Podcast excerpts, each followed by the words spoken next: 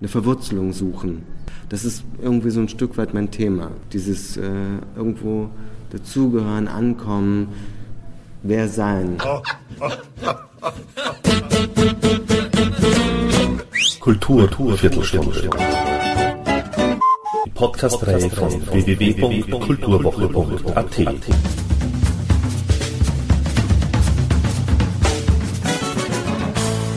Präsentiert von Manfred Horak. Der Schauspieler Daniel František-Kamen war im Sommer 2016 im Talhof Reichenau an der Rax und im Jänner 2017 im Nestroyhof Wien, jeweils unter der Regie von Anna-Maria Krasnik als Fürst Mischkin zu bewundern und erntete für die Darstellung der Titelfigur von Dostojewskis Der Idiot zu Recht überschwängliche Kritiken und viel Publikumsapplaus. Im April 2017 ist Carmen gleich in zwei Stücken im Vorarlberger Landestheater Bregenz zu sehen.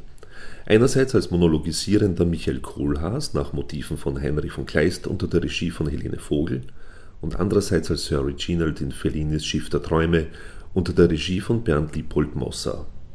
Ich traf den 1975 geborenen und in Berlin lebenden Schauspieler nach einer Aufführung von Der Idiot im Bühnenraum vom Nestroyhof Wien zu einem ausführlichen Gespräch.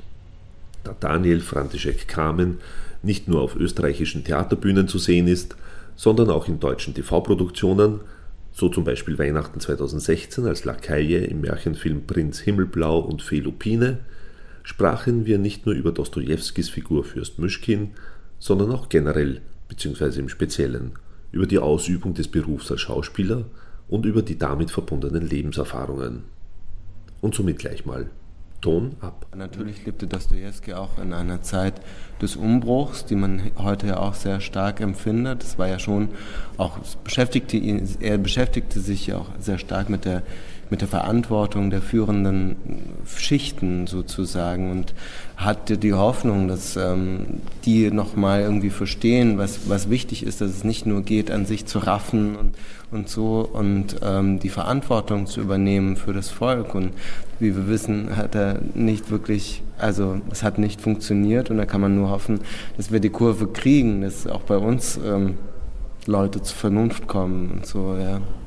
Und ja, mit mehr Mitgefühl und, und Umsicht äh, führen, mhm. kann ich nur sagen.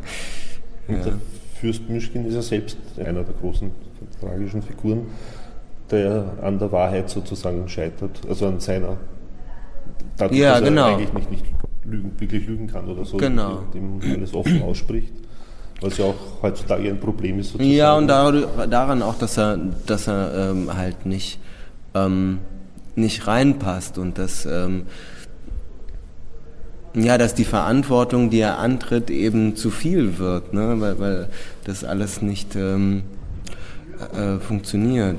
Also er macht ja sozusagen gleich zu Beginn ein Versprechen, weil er jemanden retten will und das ist, ähm, ist sich nicht darüber bewusst, dass er das noch nicht tragen kann, also dass es zu weit führt. So, ja ein Theaterstück, man kann zwar sehr viel äh, und sich Zeit lassen und Zeit nehmen im Theaterstück mhm. sozusagen, also das heißt sehr viel umsetzen vom, vom Original, sage ich jetzt mal, aber dennoch muss es natürlich stark gekürzt, werden. Ja.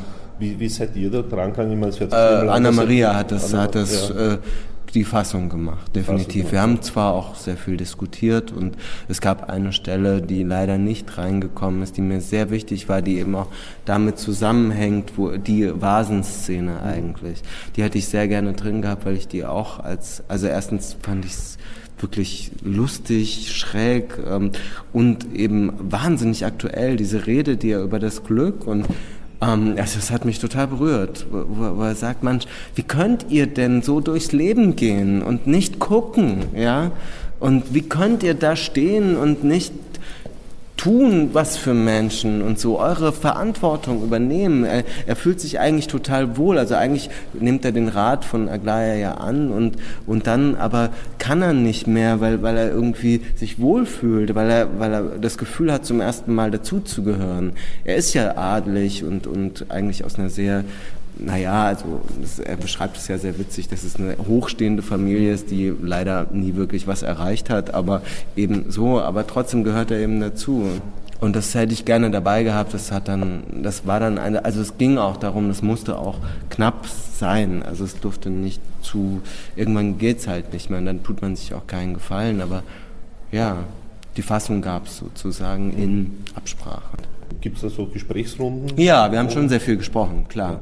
Klar, es ging, ging ja, also es ist ja eben auch diese, diese äh, Ineinanderschiebung von verschiedenen Figuren und so weiter. Da muss man viel reden, weil natürlich hat es kriegt so eine Figur eine ganz andere Dynamik. Man, es geht ganz viel um Kill Your Darlings, weil natürlich äh, eine, eine, äh, das bei Dostoevsky oft so in Bögen läuft und das dann in einem Stück eher, eher so ein, äh, also wie soll man sagen, also klarer, direkter gehen muss, als, also auch zum Beispiel diese Geschichte mit die Spielerei von Aglaya, die mit dem Fürsten, die findet ja äh, fünf, sechs Mal geht das ja hin und her und hin und her.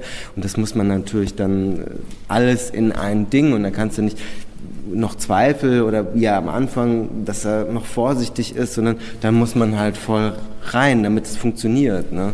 Und so. Und da gab es schon sehr viele Diskussionen, wie, wie, ja, wie kann sowas funktionieren, warum äh, machen wir das so und so. Ja, ja, ganz wichtig. Gab es da eine, eine Art, äh, also Art Mit, Mitbestimmung auch, was, was du gerne ändern würdest, zum Beispiel? Ja, natürlich, klar. Also wenn was ganz wichtig ist, natürlich. Ja, ja. ja absolut. Ist das äh, in dem Sinne auch üblich im, im Theaterbetrieb? Hast du auch Kinoerfahrung? Also im Kino natürlich, äh, also in den, was ich bisher gemacht habe, nicht. Also außer, also in, in wirklich so freien Projekten, die, wo, wo es auch um, um darum geht, aber äh, und auch am Theater kommt es immer ganz drauf an. Also gibt es schon natürlich, es ist ja ein Geben und Nehmen voneinander. Ne? Also im Idealfall würde ich sagen, sollte es schon stattfinden, weil natürlich ähm, kann ich, äh, also es geht ja nicht um Gänge oder, oder es geht ja um Grundaussagen. Ne? Und das hole ich mir dann schon. Also ich bin jetzt auch immer mehr geworden. Natürlich äh, so ich finde schon dass ein Schauspieler Verantwortung übernehmen muss für das was was da passiert. Also es geht ja gar nicht anders.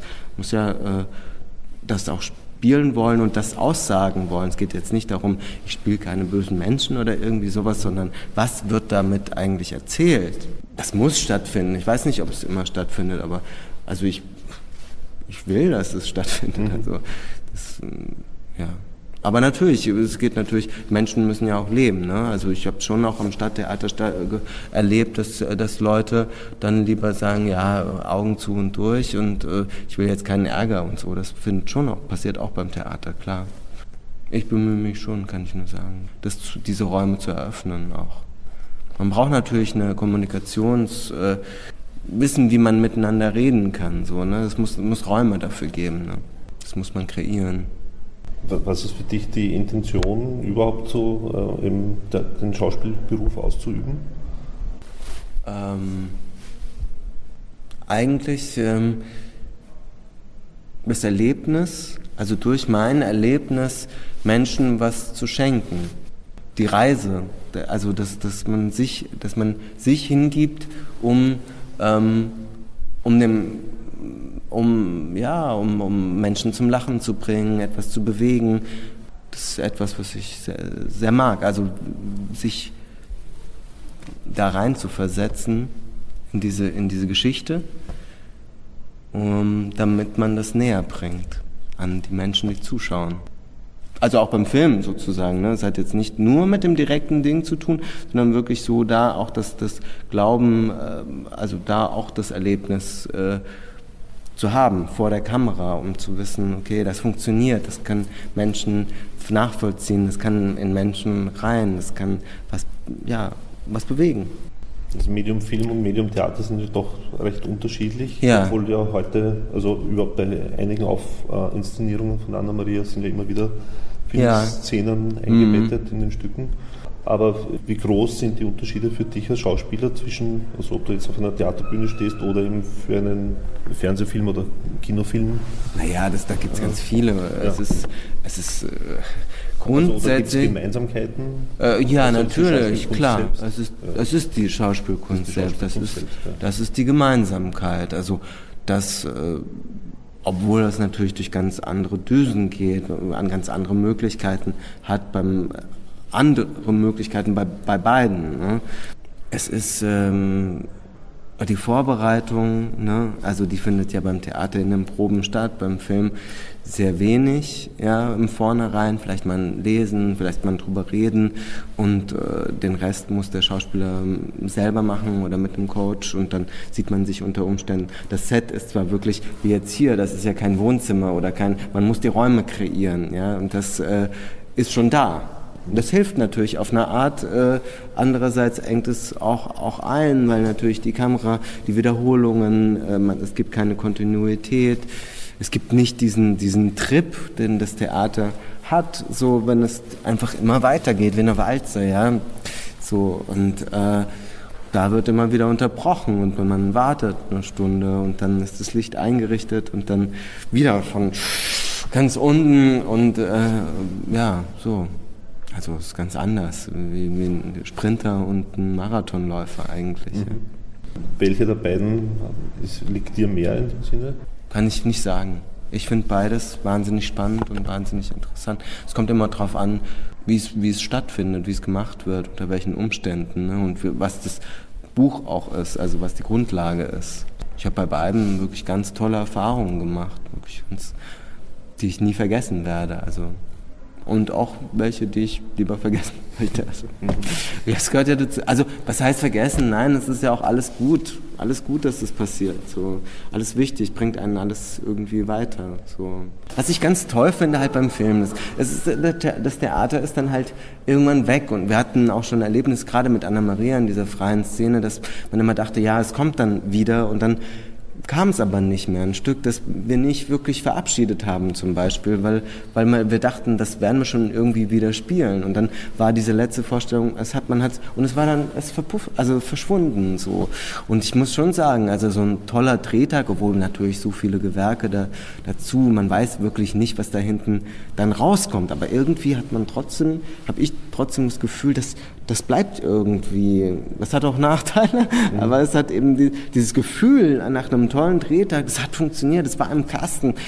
Das ist irgendwie geil. Und das ist geiler als eine tolle Vorstellung, das ist auch toll ist, auch ein toller Trip aber ähm, die ist dann halt auch wieder weg, was es auch viele Möglichkeiten gibt. Ja, weil es wird selten, also vor allem in der freien Szene, halt im Theaterabende äh, mitgefilmt. Ja. ja. und das funktioniert ja auch nicht so gut. Ja. Das ist ja dann nicht dasselbe, das geht ja gar nicht. Das ist ja schon auch toll, diese, diese Interaktion mit dem Publikum. Das gibt es eben beim Film ja auch nicht. Das, das kann ganz wundervoll sein, kann erstmal scheiße sein und dann toll werden oder es ist jedes Mal anders. Äh, das ist ja auch ein Teil der Reise irgendwie. Ne? Also was mir heute aufgefallen ist, wie einmal dein Smartphone geklingelt hat, und habt ihr dann pausiert sozusagen und den, den Rhythmus des Klanges da abgefedert. Solche Spontanitäten macht sie immer wieder oder so? Oder wie kommt man da drauf, dass ihr das überhaupt macht? Keine Ahnung, ist, ist, heute passiert. Ja, ich, meine, ich fand ja. das sehr, sehr schön. Ja, weiß ich nicht. Es hat natürlich ähm, auch damit zu tun, dass wir das Stück jetzt, dass wir uns da zu Hause fühlen mittlerweile, mhm. dass man schon ein paar Vorstellungen damit hatte, dass es jetzt eine Wiederaufnahme ist, dass wir uns freier fühlen damit, sicherer, dass man wieder den, das Ding reinkriegt. Das ist ja immer so ein bisschen die mhm. Angst, wenn, wenn da was von außen kommt und äh, irgendeine Unruhe, dass, dass wenn man dann aussteigt und sagt, so Entschuldigung, äh, so, dass das nicht passt, dass es rausreißt, dass es was kaputt macht, weil das ist ja eben das Geschenk, dass man will, und man will es ja auch einem anderen nicht vermiesen und sich selbst nicht vermiesen und so. Und dann, ja, Angst ist halt auch nicht gut, ne? aber trotzdem ist sie halt da, also weil, weil es ja um was geht. Und da geht, ist die Angst halt kleiner gewesen, so. Also wird automatisch kleiner. Hast du so Bühnenangst mal gehabt? Äh, also Lampenfieber vor, vor, vor Auftritten oder so? Ja, also vor allem war es bei mir ehrlich gesagt immer bei Vorsprechen. Vorsprechen kann ich, also hatte ich jetzt schon noch ein Weilchen nicht mehr und äh, ich finde es ganz schwer. Das ist eine ganz seltsame Situation. So da alleine irgendwas reden und dann also manche, manchmal wird ja auch mit einem gearbeitet, dann ist es eher wie eine Probe und dann finde ich es toll. Aber auch bei Premieren natürlich schon bin ich auch aufgeregt, ja. klar. Ja, ja, schon. Aber es war schlimmer. Also ich, ich habe so ein bisschen dran gearbeitet, so, so versucht, so das Urvertrauen zu finden und einfach Dinge anzunehmen, wie sie halt jetzt gerade sind. Also wenn man dann anfängt zu drücken oder was zu wollen, das ist meistens kontraproduktiv und das macht natürlich der Stress, den immer wieder weggehen zu lassen, zuzuhören, da zu sein, offen zu sein, das kann man trainieren, klar, auch in so einer Extremsituation. Mhm. Wie ist schon deine Vorbereitungen dann im, im, im Konkreten aus sozusagen? Im, also kurz vor der Vorstellung? Also schaltest du da, also schaust du das? Ja, konzentriert, atmen, ja, ja. Auf jeden Fall. Aber das ist auch unterschiedlich. Also kommt auch aufs Stück an. Ich meine, das ist wirklich eine schon, eine, das ist schon auch eine schmerzhafte Reise zum Teil. So. Und äh, da brauche ich schon, da hole ich mir die Bilder mit Musik manchmal, mit Texten, die ich mir aufgeschrieben habe und so und, ähm, und konzentriere. Aber ich, ich habe auch mal Shakespeare gespielt, äh, so die Komikerrollen und ich merkte mit meinem Kollegen, der, der konnte, der, der hatte Schwierigkeiten, sich zu konzentrieren. Das, das hat den wahnsinnig gemacht. Der wollte einfach, der, der wollte immer abgelenkt werden. Da sind wir schon vorher einfach in den Rollen so und haben halt ein bisschen alle anderen nervös gemacht. Aber wir waren dann halt schon in den Rollen und haben nicht irgendwie uns konzentriert, sondern weil wir haben halt immer Quatsch gemacht die ganze Zeit und haben uns null konzentriert eigentlich. Und es hat super gut funktioniert. Also ich meine, es war natürlich schon eine Form von Konzentration, dadurch, dass wir schon ein Stück weit uns den Rollen angenähert haben. Dass ich nicht ich war, der, weil dann hätte ich ja auch die Leute nicht nervös machen können. Aber wir fanden es halt dann in den Figuren irgendwie witzig, so, na, was machst denn du? Und so. Und das hat geholfen. So. Aber wie gesagt, es kommt aufs Stück an. Die Erarbeitung des, des Textes, wie schaffst du es da irgendwie, die Konzentration zu behalten, dass du dir das Stück verinnerlichst und vereinnahmst?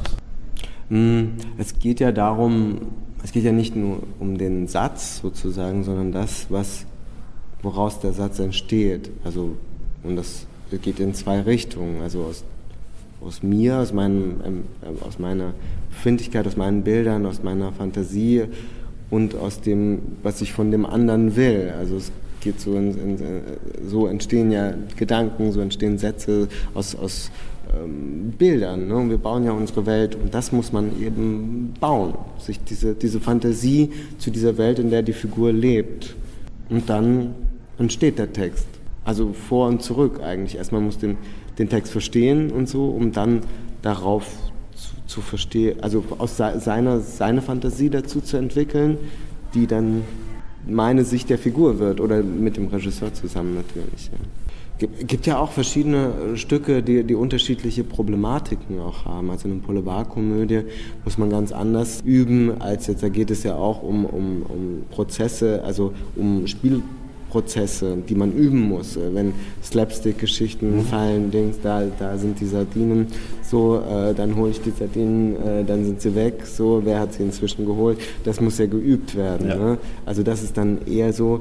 Und ähm, auch äh, Anschlüsse, diese ganzen Geschichten, weniger mit Psychologie, weil das Stück an sich, das sind ja well-made plays, wenn es gute Komödien sind, dann funktioniert das schon von sich, dann wird man quasi reingezogen von selber, dadurch, dass man den Text einfach sagt. So. Ähm, und bei anderen Sachen ist es, muss man, also ich mache ja auch den Kohlhaas, habe ich gemacht. Und da ist es natürlich, ich meine, da hat die Sprache natürlich an sich, ist sehr bildhaft und so.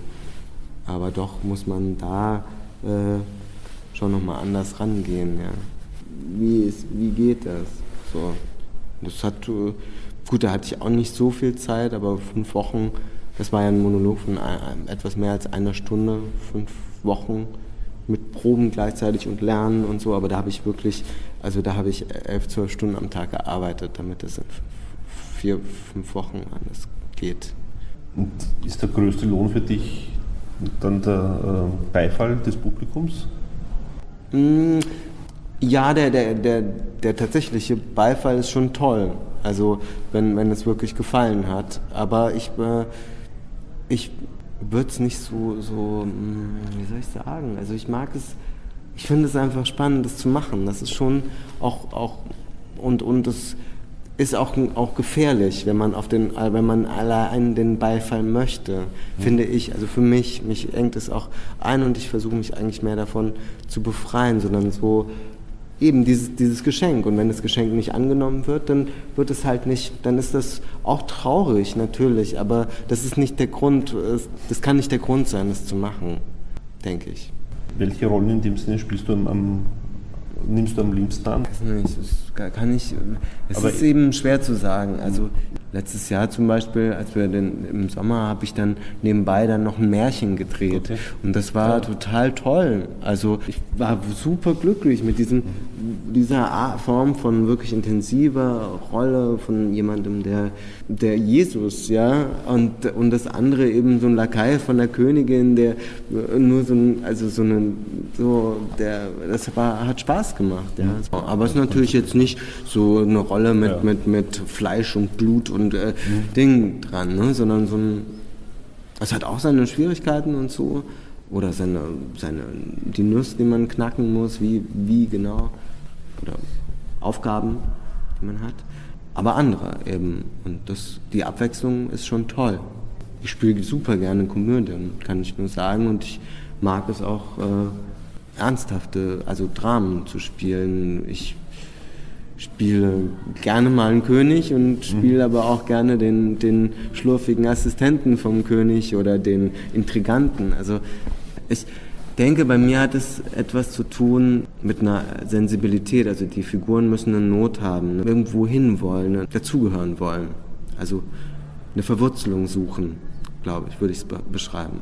Das ist irgendwie so ein Stück weit mein Thema. Dieses äh, irgendwo dazugehören, ankommen, wer sein. So. Und fällt es dir auch leicht, Nein zu sagen? Also wenn dir jemand eine Rolle anbietet und wo du dir denkst, na, das passt mir, würde mir nicht passen oder gefällt mir nicht das Stück oder was auch immer, ist egal. Oder die Rolle gefällt mir nicht. Naja, leicht ist es nicht. Man muss ja auch Geld verdienen. Und, und da das Vertrauen zu haben, wird schon das Richtige kommen, äh, ist manchmal schwer. Kommt halt aufs Portemonnaie an in der Situation. Mhm. Aber es ist, glaube ich, nicht wirklich jemandem geholfen normal, wenn man es nicht machen will. Ne? Nee, kann ich jetzt nicht sagen, dass ich das. Ich habe beides schon gemacht. Ich habe ähm, Rollen angenommen, weil ich dachte, ich will jetzt was arbeiten, ist mir egal. Ja, das ist schon okay. Das ist natürlich nicht die beste Voraussetzung, mhm. ist schon okay. Ähm, dafür ist man ja auch nicht frei oder so, aber war halt so und das habe ich auch bereut und manchmal habe ich es nicht bereut, weil auch Sachen passieren, mit denen man gar nicht rechnet. Ne? Und Sachen, wo man denkt, ja, und dann lernt man einen Regisseur kennen, der großartig ist und es ergibt sich was. Ne? Man weiß es ja nie. Ein bisschen dem Weg vertrauen lernen. So, jetzt, was ist wichtig jetzt gerade? Ne? Die Rolle zu spielen, die ich unbedingt spielen möchte, oder habe ich jetzt so viele Scheißrollen gespielt und noch eine Scheißrolle kann ich einfach echt nicht brauchen, sonst drehe ich durch. Dann mach es nicht. Ja. Natürlich bin ich auch unterwegs auf Filmfesten und versuche Kontakte mit, äh, mit Regisseuren, Castern und so zu halten, damit ich im, im Kopf von verschiedenen Leuten bin, dass man, man muss halt an mich denken irgendwie. Es gibt sehr mhm. viele Schauspieler und so und sich da zu positionieren und sein Alleinstellungsmerkmal in den Köpfen zu halten, sozusagen, ähm, ist, äh, ist eine Arbeit. Also es passiert nicht von selbst. Da bin ich nicht, kann ich nicht behaupten. Ist sozusagen der, der, der Beruf des Schauspielers für dich auch so der, der, Lebensberuf? Also könntest du dir vorstellen, etwas anderes zu machen, außer zu Schauspielern?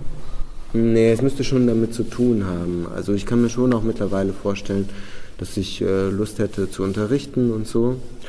Aber ähm, jetzt so richtig was anderes? Nee, eigentlich nicht. Nee, ich bin also schon glücklich. Ich finde es einen tollen Beruf. Ich habe mir in, in, in Prag vorgesprochen auf der Schauspielschule und die wollten äh, mich, für Regie hätten sie mich damals komischerweise genommen, äh, weil das nicht so sprachlastig gewesen wäre, sozusagen. Ich meine, Tschechisch war noch nicht, also obwohl es meine Muttersprache ist, also war noch nicht so weit, damit Theater spielen zu können und so. Und da habe ich, das wollte ich nicht. Ich wollte Schauspieler sein und das hat sich eigentlich nicht verändert. Thank you and good night.